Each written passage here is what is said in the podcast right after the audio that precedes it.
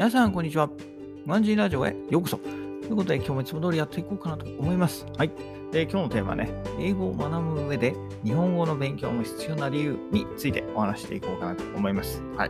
ね、英語をね、英語だけやってればいいんじゃない？日本語は別にできなくたって英語をやればいいんじゃないの？ね、グローバルの人材になれんじゃないのって思ってる人がいいと思うんですけど、ちょっとそれではね、きついので、まあ、今日はね、ちょっとそのことについて少し紐解いていこうかなと思います。はい。で、実際私もね、そういうふうに考えてました。私そもそも日本語は、国語は嫌いだったんで、えー、日本語ね、えー、まあ、英語ももちろん嫌いだったんですけど、まあ、それはね、社会人になって、英語はまあいいかな、やってみたいなって思った方になったんですけど、日本語はね、えー、相変わらず嫌いだったわけで、まあ、日本語できなくても英語できればいいんじゃないと思ってたんですけど、まあ、それだとね、ちょっとね、あの、文章力がね、ないんですよ。文章力がないっていうのは、要は書いてあることが何て言いたいかわからない、何て言ってんのかわからないので、非常にね、えー、相手に伝わりにくいというところがあるので、やっぱ文章力はね、えー、国語である我々だったら日本語で身につける必要があるのかなというふうに思っています。はい。で、じゃあなぜね、文章力が必要かっていうところなんですけど、まあ、さっき読みづらいっていうところもあって、じゃあ英語が読みづらい理由は何でかっていうと、日本語の文章がね、そもそも読みづらいんですよ。そういう人に限ってね。英語の文章が読みづらいってことは、日本語の文章も読みづらい。ただ結果として両方とも読みづらくなっちゃうんですよね。で、まあ、海外に行って英語を使ってじゃあ資料作成したり、ね、英語で説明したりっていうのはあるんですけど、まあ、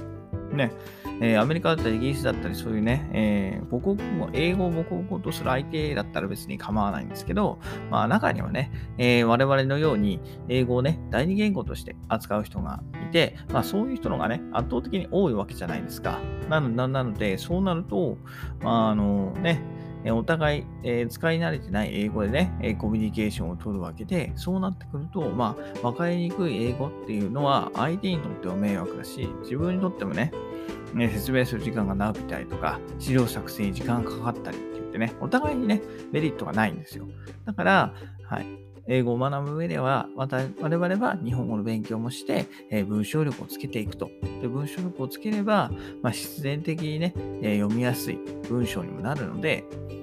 えー、そんなね、難しい単語を使ったりしなくとも、え簡単な単語でね、え本当に中学生で習うような単語だったり文法だったりで、えね、議論ができるようになるわけですよね。うん。それは私も現地行ってから思いました。はい。なのでね、えー、英語と日本語はま同時にね、学習することが、まあ、英語、外国語を使えるようになる近道じゃないかなというふうに私は思っています。はい。ね。えー、ね、できればいい、話せればいいっていうのは、まあ、ちょっと弱いですよね。うん。相手に初めて伝わらないと、えー、やってる意味がない、言ってる意味がないので、それだと独りよがりになってしまうのでね、えー、必ず自分の意見だったり、自分の思いがね、相手に伝わるような文章を作ることを、まあ、心がけていけたらなというふうに思います。はい。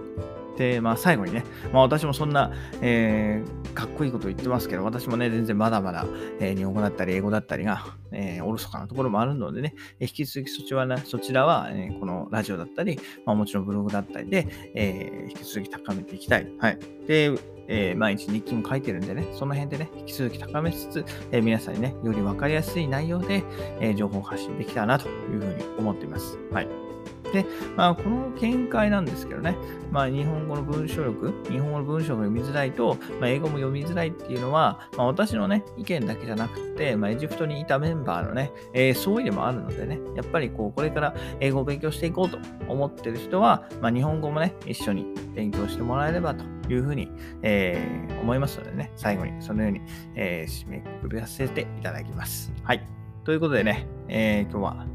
えー、英語を勉強する上で、えー、日本語勉強も、日本語の勉強も必要な理由というテーマでお話しさせていただきました。それではまた明日。バイバイ。Have a nice day.